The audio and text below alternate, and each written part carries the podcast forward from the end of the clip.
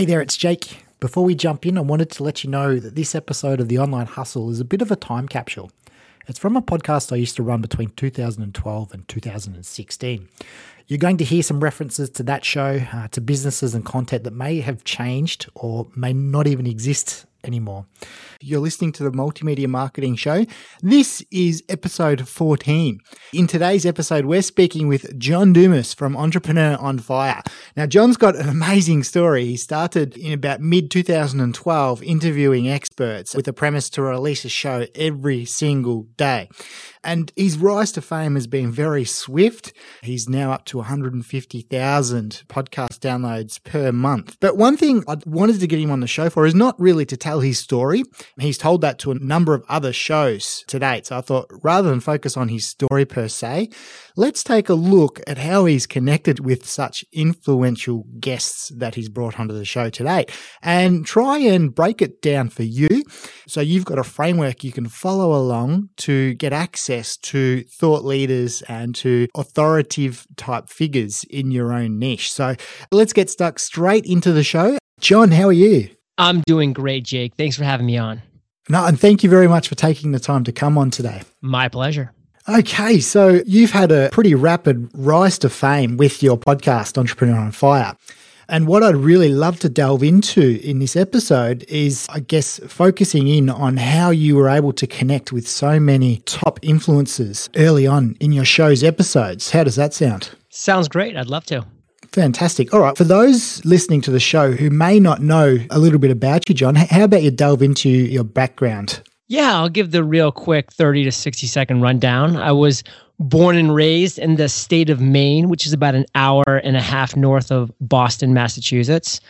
18 years old, I accepted an ROTC scholarship to go to college at Providence in Rhode Island and spent the next four years uh, training as a cadet and just being a student, living the student life. And then at 22 and in 2002, I joined the Army. I was commissioned as a lieutenant, spent four years active, four years in the reserves, highlighted by a 13 month tour of duty in Iraq. And then after my uh, tour of duty in the Army, I actually got out and just traveled around the world, went to India, Nepal, Guatemala, different countries, different continents. And then I settled down, um, tried law school, tried corporate finance, tried real estate, tried a tech startup, tried a bunch of different things enjoyed it all to some level, learned a lot, but never really found my niche until June of 2012, which was when I was 32 years old. I just recently turned 33.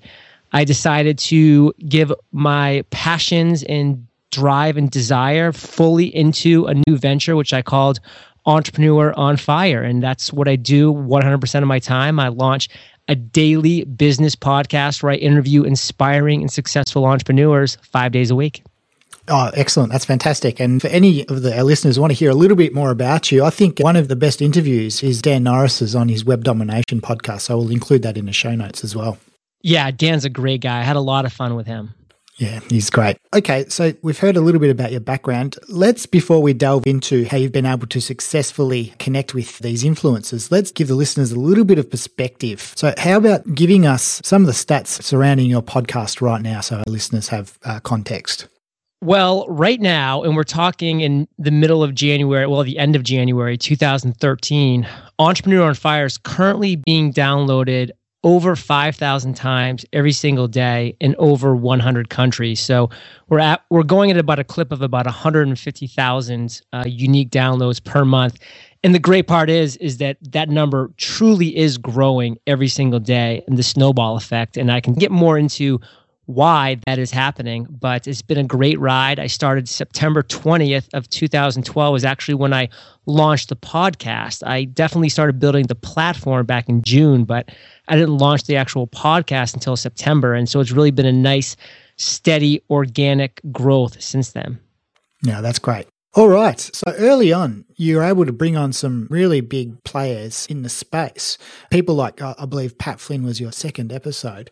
Now, these are hard people to get in touch with. I'd love to hear from you how you're able to connect with these people so early on. So it wasn't easy, Jake. I mean, the decision that I truly made early on, which was a very valuable one, was to go in 100%. So back in June of 2012, I left it all behind and I decided to put all of my efforts into Entrepreneur on Fire and really truly live my favorite acronym, which is focus, follow one course until success.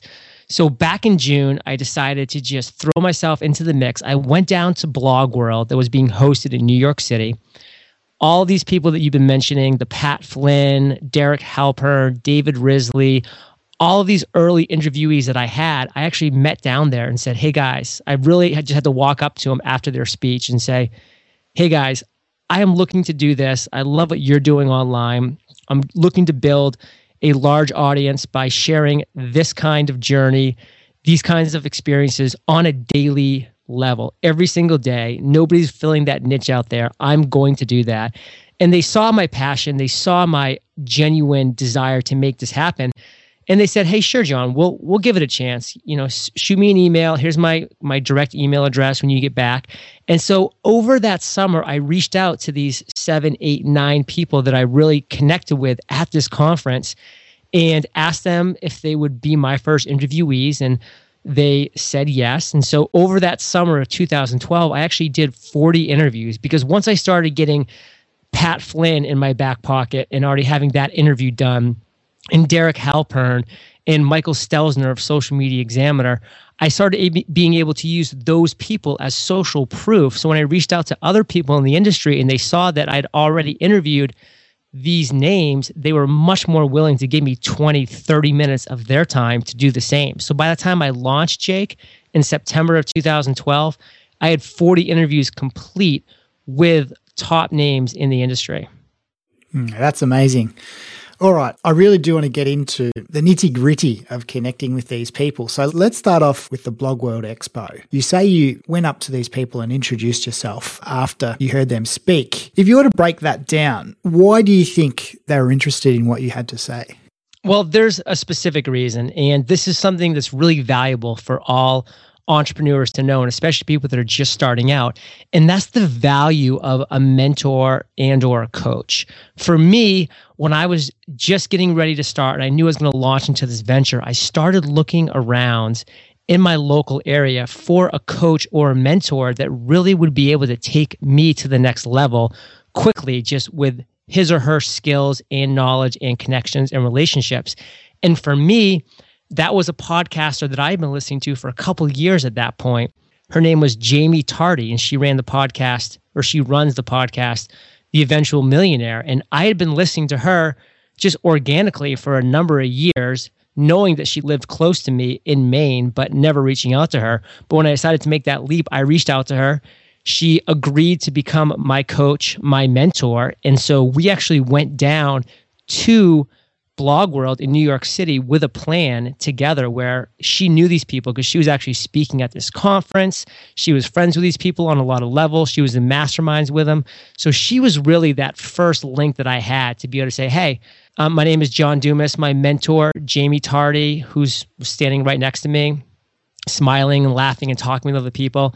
You know, is somebody that's guiding me right now and this is exactly what i'm looking to do you know with Jaime's help i'm going to do it the right way she's going to hold me accountable so people saw that it was probably worth their time to give me a chance because somebody that they already trusted and knew and liked was going to be there guiding me along the way so that was extremely valuable for me yeah, that's fantastic. And uh, I totally agree. Having that social proof of connecting with somebody that uh, they trust makes a massive difference. Right. Now, that's a huge part of it. I don't think it would be absolutely everything because they've got to be delivering great content for their audiences. So they're not going to share their time and their audiences cheaply or easily. So do you think also the fact that you were coming out with something relatively unique at that time was another reason that people, I guess, paid attention to what you were saying? I think it was a huge reason, Jake. I mean, to give you a little more background, I was driving around in my prior job in commercial real estate, spending a lot of time on the road, really loving to consume podcasts just because of that passionate, targeted, on demand content. And I realized that I was just going through the current podcast at such a rapid rate. I mean, you brought up the name Pat Flynn, who was one of my first interviewees. He has an amazing podcast, The Smart Passive Income, but it only airs once every two weeks. And so I went through all of his 40 or 50 episodes that he did over the course of two years in about one month. And I was like, man, there has to be a niche that needs to be filled for somebody like myself that's driving one, two, four hours a day, and then's coming home and hitting the gym or walking my dog and wanting to continue to consume content while I'm doing that. There's definitely people out there like myself who want to have this fresh podcast waiting for them with an inspiring interview with an incredible entrepreneur. And when I explained it to them in that manner, they agreed that it was out there, that that niche needed to be filled. You know, Pat Flynn doesn't have the ability to do a daily podcast because he is so busy doing everything else that he's doing.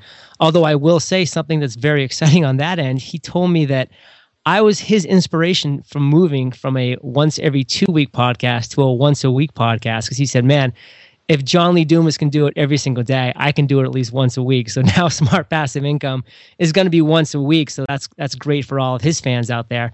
But they saw that I was delivering something unique and something different. And I think they saw the potential. And, and you know, a lot of them were like, man, I wish I could do that. I wish I could dedicate myself to doing something every single day but you know a lot of these people have prior commitments they have family they have businesses they're running they just couldn't do that which is the power of finding your niche, drilling down to the bare core of it, and then just really crushing it.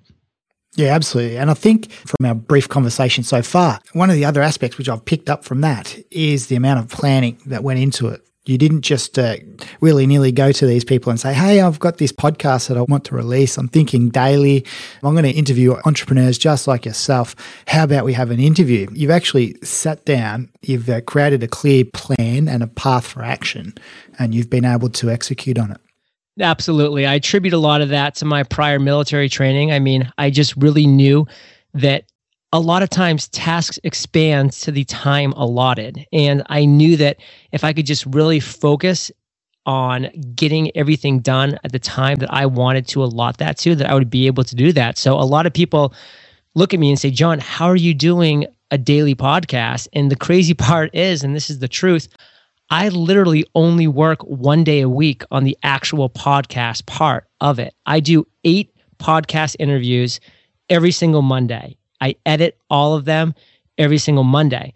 Tuesday through Friday and Saturday and Sunday when I'm working on the weekends, I'm still busting my hump on the business of Entrepreneur on Fire. I work extremely hard and long hours, but that part of my business is done. So, I mean, you know, the fact that people think that they don't have enough time to do a weekly podcast or a monthly podcast or even a daily podcast, I do it all in one day. Yeah, definitely. And this is something which come up in an earlier interview with Greg Rollett. One thing that I've noticed with the, the multimedia marketing show is that the amount of effort and time which goes into the actual podcast itself, uh, the recording and the production of it is probably 10%. And 90%, or the remainder of the time, the 90% is actually focused on promotion and building an audience. And yeah. uh, I think that's also important for people or for our listeners to understand is that if you're looking to get something like this out into the marketplace, the majority of your time is going to be spent on the promotion of it. Absolutely. And for me, it's kind of like an assembly line. If I do eight podcasts in one day, I can really knock them out with all the intros and all the outros and all the editing. So doing those eight in one day is much more efficient than doing one podcast a day for seven days. Definitely. Okay, well, that sort of covers off the first block of interviewees. How are you finding it now? Are you still chasing entrepreneurs, or are you finding that people are coming to you to uh, wanting to be on the show? I definitely am no no longer chasing entrepreneurs. When I first started, I was really looking to build a big list and a big buffer of interviewees and, and interviews that I had completed. So when I actually launched September 20th, as I previously noted, I did have 40 interviews complete, and I've really kept that buffer from that point going forward. So right now, I just released um, episode 101 today, but I've actually completed 155 episodes. So I'm about 54 odd ahead, which puts me almost two months ahead uh, in this kind of quote unquote buffer. So I'm not in this rush to feel like I have to need to chase people or that I really want to track people down and get these people lined up because I've given myself that breathing room. So I really just kind of find people as I'm reading Entrepreneur Magazine, Inc., Fast Company, as I'm watching Shark Tank, as I'm just being introduced to other people just because of the relationships I'm forming with my current interviewees that I have. And I just got back from Las Vegas where I spoke at New Media Expo by Blog World on the state of podcasting. And I met so many amazing people out there. And so you just kind of start to organically gain interviews naturally without having to reach out to people or really chase people. They just start to come to you. And yeah, as to your fact about other people coming to me, I, I'm getting emails all the time from PR companies and different entrepreneurs and, and business owners who are inquiring about the ability to be interviewed on Entrepreneur on Fire. So I'm definitely having to say no a lot and having to turn people away just because I'm at the situation now where it's really just kind of a natural growth that Entrepreneur on Fire is doing. And I can be very selective. Yeah, definitely. Okay. Right. So let's have a look at a specific guest then, which I think my guesstimate would be that potentially his PR company's contacted you. Let's look at Seth Godin. Now, this is episode 43. So that would have been close to launch time, I guess, when you interviewed Seth, potentially a little bit after that. Can you tell me a little bit about how that particular interview came to be? That is an interesting story. It's probably a lot easier than most people would realize. I have a better one that I'll tell after this, but with Seth Godin, I knew that his book, The Icarus Deception, was set to be coming out um, in a short time period. I had just been a part of his Kickstarter campaign where I actually did donate to the cause to receive a digital copy. And so I knew that he was coming out with a book and he was probably looking to promote it. So I went to him in a very straightforward manner. His his email address I was able to acquire from another interviewee that I had. And I reached out to him and laid out exactly what Entrepreneur Fire was, what I would like to talk about, and the fact that it would only take about 20 to 25 minutes of his time over Skype. And he literally emailed me back an hour later and just said, Hey, John, how about tomorrow? And it was pretty funny because, you know, normally I'm pretty strict because I have my quote unquote studio time and I really like to fit people in to my Monday block of schedules because it just makes my business and my effectiveness so much higher when I can have everybody on one day. So I really fit people in that and give give them a lot of options and days to choose from as far as Monday, the 1st, the 7th, the 14th, whatever, and then a number of time periods throughout that. But I really like to try to funnel people into that system. But with Seth, I was like, okay, absolutely. Yeah. Like you name the time, you name the place, like I will be on Skype calling you. And, and so we did. And it was a very enjoyable interview. But a really good story I'd like to share, because this is just something that I think listeners will find even more value in, is how I got Barbara Corcoran. So I'm sitting around. It's a Friday night. It's like 8:30 p.m. and uh, Shark Tank is on, and I'm watching it on ABC. And it's a great episode. And I'm sitting there with my girlfriend, and we're having a beverage because we're about to head out and meet some friends. And Barbara made a comment because a, a guy in the Marines came in to pitch his product, and she didn't actually invest in him, but she did say, just want to say thank you for your service. I really, you know, I really just honor the military and what you guys provide for us. And so, you know, I had a couple drinks in me and I'm like, ah, you know what, Kate, I'm going to go up and I'm going to email Barbara Corcoran and tell her that, you know, I'm a veteran. And if she really honors the military, she should come on my show as a show of her appreciation and share her journey with my audience. And it was half joking, half serious. So I ran upstairs, Googled Barbara Corcoran and went to her contact me page compose this long email to her little contact me form, hit the send button. And then lo and behold, I kind of forgot about it. Monday morning, I have an email from her assistant, Gail, who was just like, John, Barbara got your email. She was very touched. She'd love to be on your show. When can she be on? And it was really something like that easy where I made a connection with Barbara, who I saw on the Shark Tank, and, and she mentioned something, and I was able to connect myself to that thing that she felt endeared to and use that to ask her to come on my show where I did prove to her with my download numbers and the fact that I had had other big name guests, Gary Vaynerchuk, Tim Ferriss, etc., that other people that, that that social proof was all she needed to go forward and give me 20 minutes, which ended up being almost 45 minutes of her time to share her journey with Fire Nation. Yeah, that's incredible. And uh, what comes out of that for me, or what really resonated for me, is this um, I guess, the fact that you're approaching these people with a message which they're going to connect with. So for Seth, it was the fact that he had a book coming out. So he was about to hit his circuit of promotions. And with Barbara, it was uh, something recent that she'd been talking about. And it resonated with me because I've had Chris Brogan on the show in an earlier episode. And I think through dumb luck, um, essentially the same thing happened. I sent him an email asking him to come on the show. Uh, lo and behold, he replied and said yes. But what I didn't realize until a couple of weeks later is that he had just relaunched his own show, uh, his own podcast, and started appearing on all of these other podcasts. So the same thing essentially was happening without me actually knowing it at the time. Absolutely. You know, it's just really behooves anybody to keep their eyes and ears open. And when these big names are coming out and they have a new product, service, book, podcast that they're looking to promote and to get out there into the universe, that's a great time to reach out to them. And it's probably going to be worth 20 minutes of their time to to you know it's a very low barrier. I mean you know i was sitting on the phone literally 30 minutes ago on skype with noah the ceo of stitcher radio having my own interview with him. And you know 35 minutes later i'm talking to you and i'm just here sitting in my studio. And it's not difficult for these people to give 20 30 minutes of their time to reach a potentially large audience. Definitely Okay, well, let's look at a little bit about the actual process you followed when connecting with these people. For myself, generally, I'm sending an email. Where possible, I'm locating their exact email address from prior interviewees, or I'll use some tools like LinkedIn and also like uh, Rapportive in Gmail, where you can actually try and guess their email address. And uh, if you get the right one, it'll pop up all their social profiles.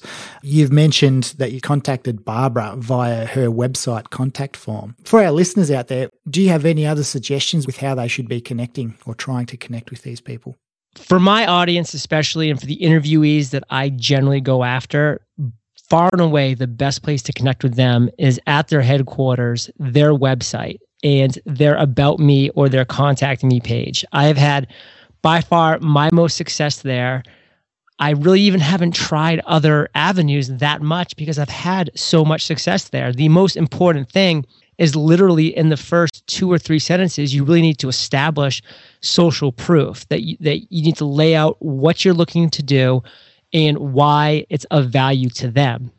Because these people get so many emails from just adoring fans or inquiries of random sorts that if you can just really get it out there in the first couple sentences and I'll give you an example of what entrepreneur fire does is basically my first two or three sentences are Hi, this is John Lee Dumas, the founder and host of Entrepreneur on Fire, a top ranked business podcast on iTunes, currently generating over 150,000 unique downloads a month in over 100 countries. I've interviewed people such as Barbara Corcoran, Seth Godin, Gary Vaynerchuk, Tim Ferriss, et cetera, et cetera. I would love the opportunity to have you come on my show and share your journey with my audience. 20 minutes over Skype, audio only is all I ask. Let me know if there's an opportunity to make this happen in your schedule. And what I'm doing right there is I'm initially establishing that it's absolutely worth their time to talk to my extremely large listener base. And I'm showing them that other people on their level and even levels above them have come on my show and shared their journey. And then I'm saying, hey, and it's just 20 minutes over Skype and it's audio only. So you don't even have to shower. So I just keep it really easy for them. I keep the barriers low. And a lot of times, the people that are reading them are going to be their assistants or their virtual assistants. And nine times out of 10, they're going to look at this and say, hey, this is something I need to pass up the food chain. Oh, that's great. And it sounds so simple that it shouldn't work, but it's amazing to hear it that, works. that it does. Yeah, it works. really great. And that is also something which I'm finding with inviting guests on my show as well is the fact that all it takes is an email. And really, what's holding people back from being able to do that themselves is probably mindset. It is mindset. And I have one more story. Do we have time for one more story? Oh, please, please. Okay, this is my favorite story thus far, although it is not yet ended in a success, but I'm still on the journey. So this is just to show you that, you know, sometimes you need to work a little harder.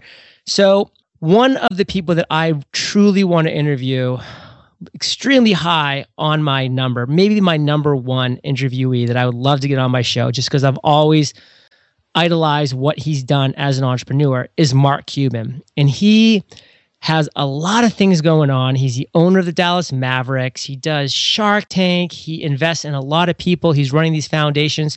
So I was driving up to Sugarloaf, which is a ski mountain here in the state of Maine, just this past weekend. And I was reading this Inc. magazine article um, that was basically talking about patent trolls. And I won't get into what patent trolls are, but they're just a really big pain in the butt for a lot of small businesses. And Mark Cuban was quoted in that magazine as, as, as his stance against patent trolls as well. So I really resonated with that. And I had been emailing Mark Cuban for weeks and weeks and weeks, just very consistent um, basis. He's really one of the only guys that I'm doing this with. I'm really just getting out there and just trying to be very consistent and reaching out to him, hoping that I'll get a response sometime, some way, which I've had zero success with so far. But I get up to Sugarloaf on a Friday night. I compose this email really quickly, and the title line was just patent trolls. And I wrote, Mark, I just read this article. You got me fired up.